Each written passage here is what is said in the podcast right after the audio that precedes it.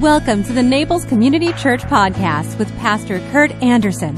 Thank you for joining us today. We hope you find this sermon inspires you, builds your faith, and gives you perspective to see God moving in your life. We trust God has great things in store for you. Enjoy today's message.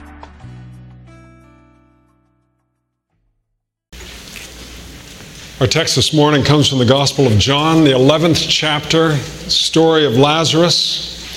And um, as we looked at the text last week, it was from the 10th chapter.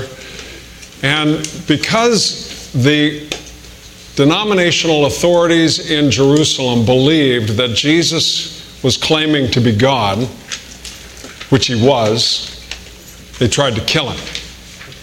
So Jesus and the disciples left. They went down toward the Jordan River from Jerusalem. They went to the far side, and, and there they, they hung out to, to await what to do next. Hear the word of God as it comes to us from the 11th chapter of John. Lazarus was sick. He lived in Bethany with his sisters, Martha and Mary. This is the Mary who later poured expensive perfume on the Lord's feet and wiped them with her hair. Her brother Lazarus was sick. So the two sisters sent a message to Jesus telling him, Lord, your dear friend is very sick. But when Jesus heard about it, he said, Lazarus' sickness will not end in death. No, it happened for the glory of God, so that the Son of Man will receive glory from this. So although Jesus loved Martha, Mary, and Lazarus, he stayed where he was for the next two days. Finally, he said to the disciples, Let's go back to Judea. But the disciples objected, Rabbi. They said, Only a few days ago, the people in Judea were trying to stone you. Are you going there again? Jesus replied, There are 12 hours of daylight every day. During the day, people can walk safely. They can see because they have the light of this world. But at night, there's danger of stumbling because they have no light. And he said, Our friend Lazarus has fallen asleep, but now, now I will go wake him up. The disciples said, Lord, if he is sleeping, he will soon get better. They thought Jesus meant Lazarus was simply sleeping, but Jesus meant Lazarus had died. So he told them plainly Lazarus is dead. And for your sakes, I'm glad I wasn't there, for now you will really believe. Come, let's go see him. Thomas, nicknamed the twin, said to his fellow disciples, Let's go to and die with Jesus. When Jesus arrived at Bethany, he was told that Lazarus had already been in the grave for four days. Bethany was only a few miles down the road from Jerusalem, and many of the people had come to console Martha and Mary in their loss. When Martha got word that Jesus was coming, she went out to meet him. Mary stayed in the house. Martha said to Jesus, Lord, if only you had been here, my brother would not have died. But even now I know God will give you whatever you ask.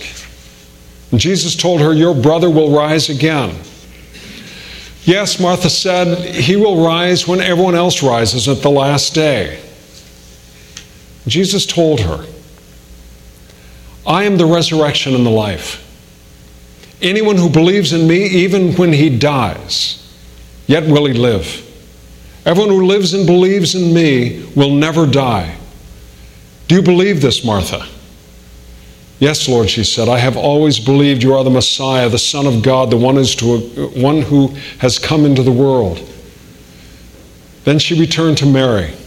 She called Mary aside from the mourners and told her, The teacher is here and wants to see you.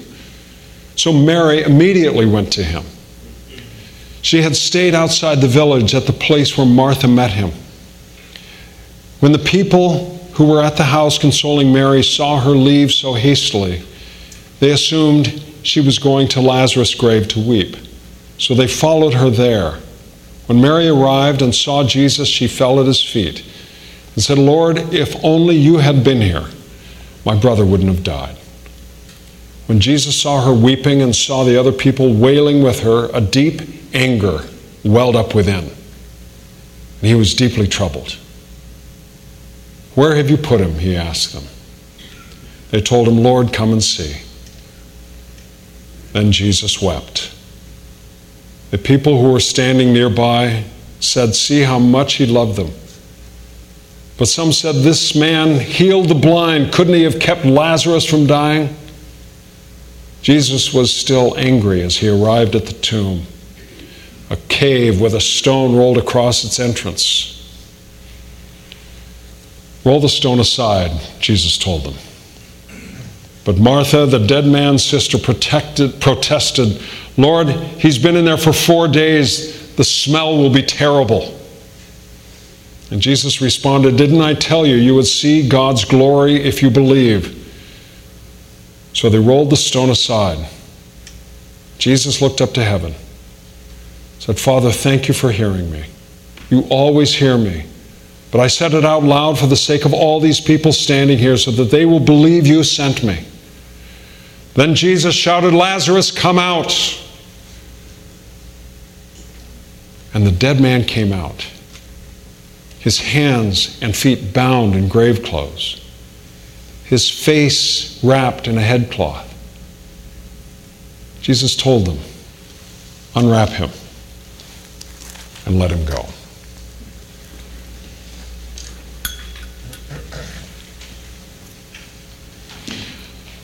Martha, Mary, and Jesus were identified as friends of Jesus. We all know Jesus had to have many friends because of the kind of loving man that he was. But these three in particular were those with whom Jesus stayed whenever he went to Jerusalem. He stayed with Martha, Mary, and Lazarus. So the four of them had to have a deep relationship with one another. And Bethany, just outside of Jerusalem, was easy access for Jesus to go to the temple whenever he was visiting Jerusalem.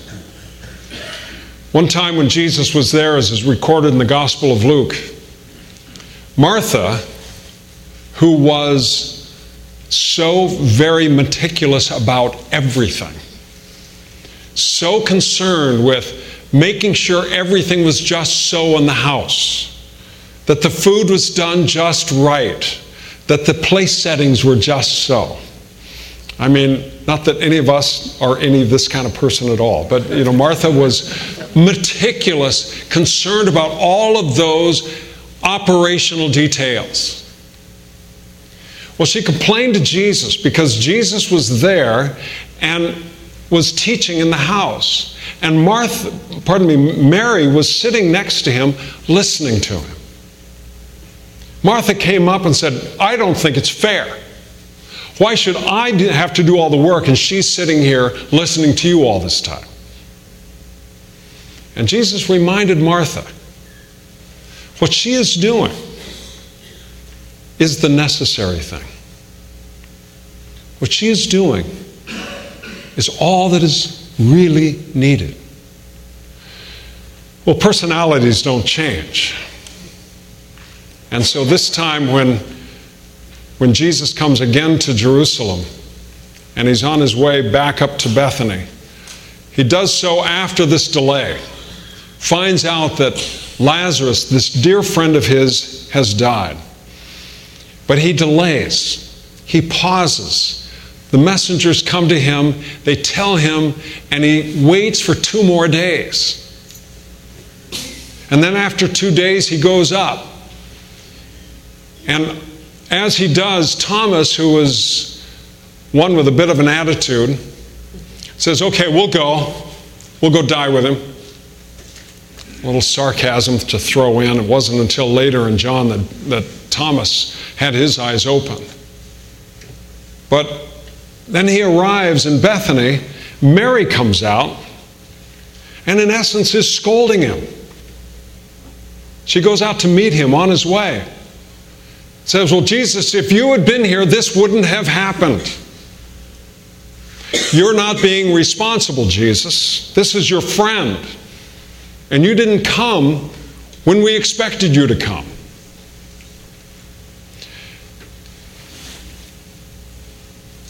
Mary, for her part, stayed in the home and grieved.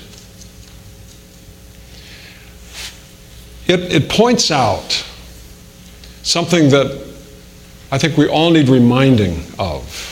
And that is yes, we do all of these instrumental things in life. We, we do all the things that we have to do.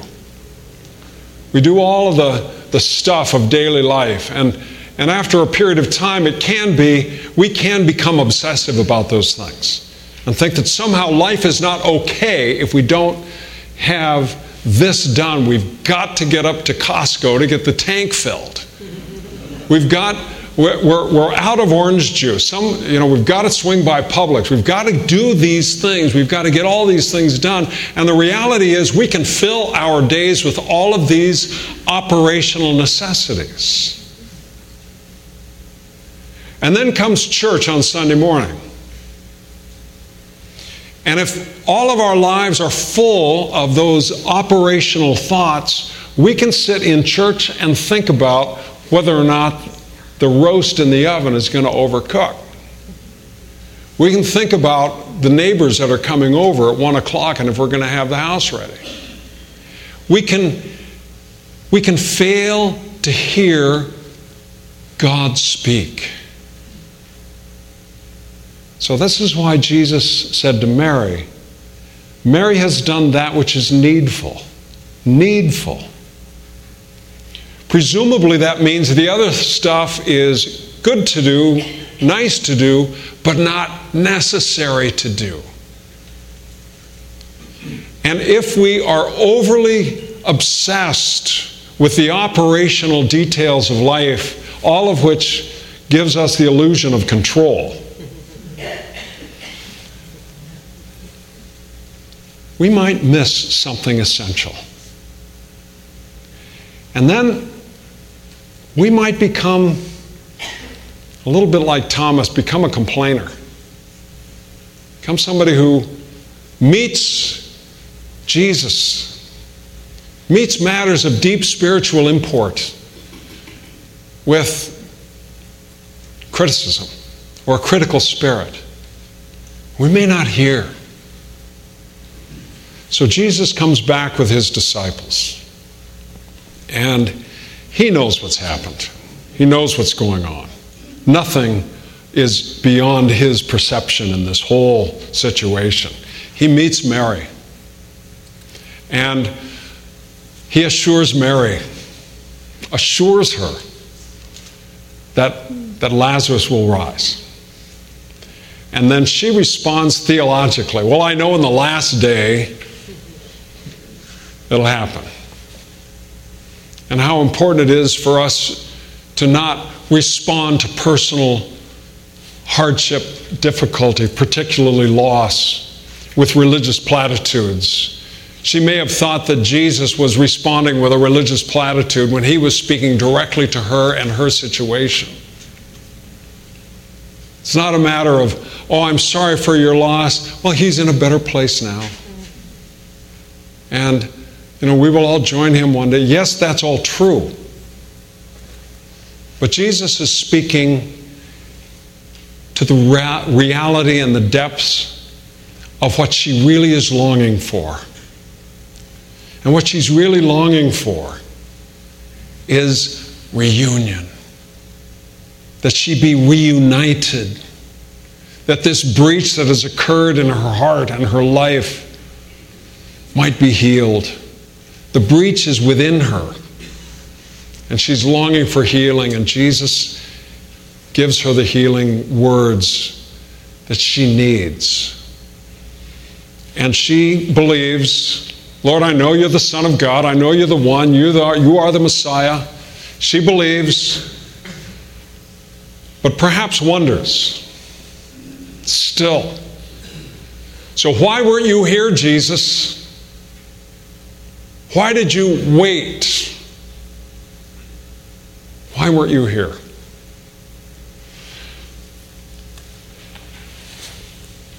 We live in that kind of world. We live in a world where we wonder why God acts the way He does. Why does God delay? Why isn't God there as we need Him, when we need Him? Why must God allow for time to pass and for suffering to increase. Martha was asking the deep and profound question that we all grapple with when we're encountering the realities of loss, of loss in life. Because we all ask why. And Jesus came into that very life, this life that is a why would God world life. Why would God do such and such a thing or not do such and such a thing? Then Mary comes out. Mary says the same thing. Obviously, Martha and Mary had been talking with one another. But I believe that Mary, when he, she asked the question, asked it in a very different manner. One in which she expressed her grief. And at that, Jesus, Mary is surrounded by all of the professional mourners those who weep and wail come around and may not genuinely care, but they come around because that is what they're supposed to do culturally. That's what they did. They came around and did all this weeping and wailing. And he saw all of this together and he got mad. And then he wept. Shortest verse in the Bible. And Jesus wept.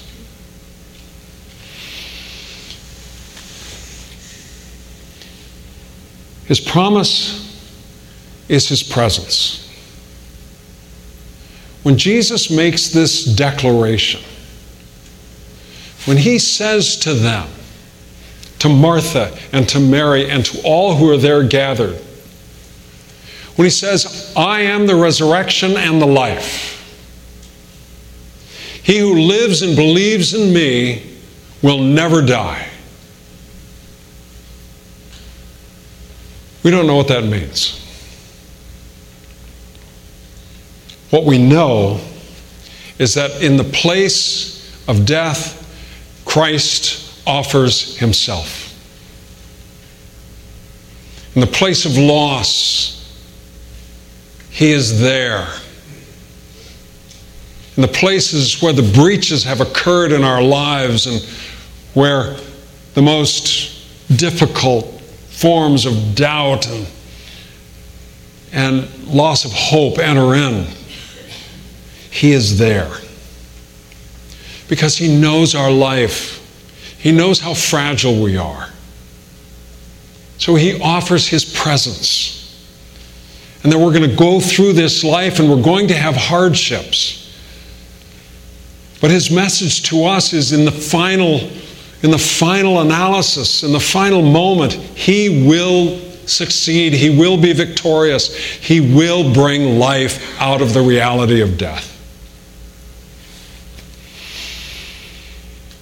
2005, I went through prostate cancer surgery and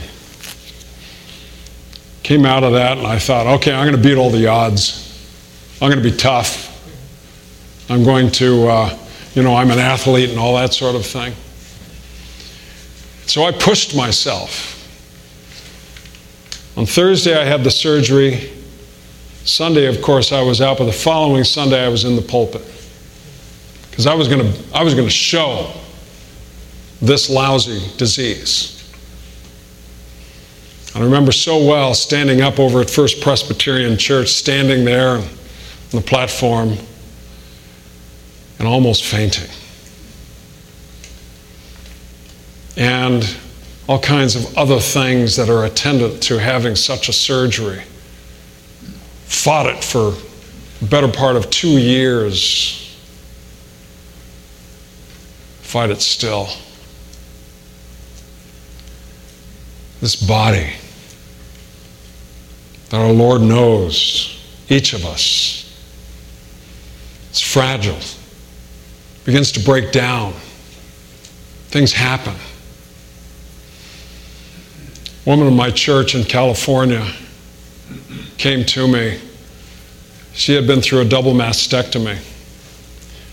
Came to me afterwards and she said, Pastor, I, I just, I don't know what's happening. She said, I used to worry about gaining two pounds. And now I'm just skin and bones. My body is all marked up. I've got drain holes. I just don't know what's happening. I used to be so vibrant and alive. I used to run track. Now I can barely walk. And Jesus says, I am the resurrection and the life. Believe in me, and death will be conquered. Believe in me, and you will not know the harshest realities of being, for, being forsaken in that moment of loss, being left alone. I wonder. So when the stone rolled away and the, the aromas of putrefaction poured out, and people turned their head. And when Lazarus came out, pulling off the grave clothes and undoing the wrappings around his head, I wonder. I wonder if he thought he was in heaven. I wonder if he thought, because he came forth out of the darkness into the light and he saw there Jesus. I wonder if he thought at that moment that that was his resurrection. And the promise of Jesus is, to all of us is that when we pass through that dark cavern, when the storm, when the stone is rolled away, and we emerge and we see that figure in the light. That's Jesus. That's our Lord welcoming us home. That is the, that is the promise of the one who came to us, who gave all for us, sacrificed his life so that we might have life life abundant, and life everlasting. He is with us. And all of the stuff of this life that gets in the way, we just remember the things that are most important and focus on them. You bow with me in prayer.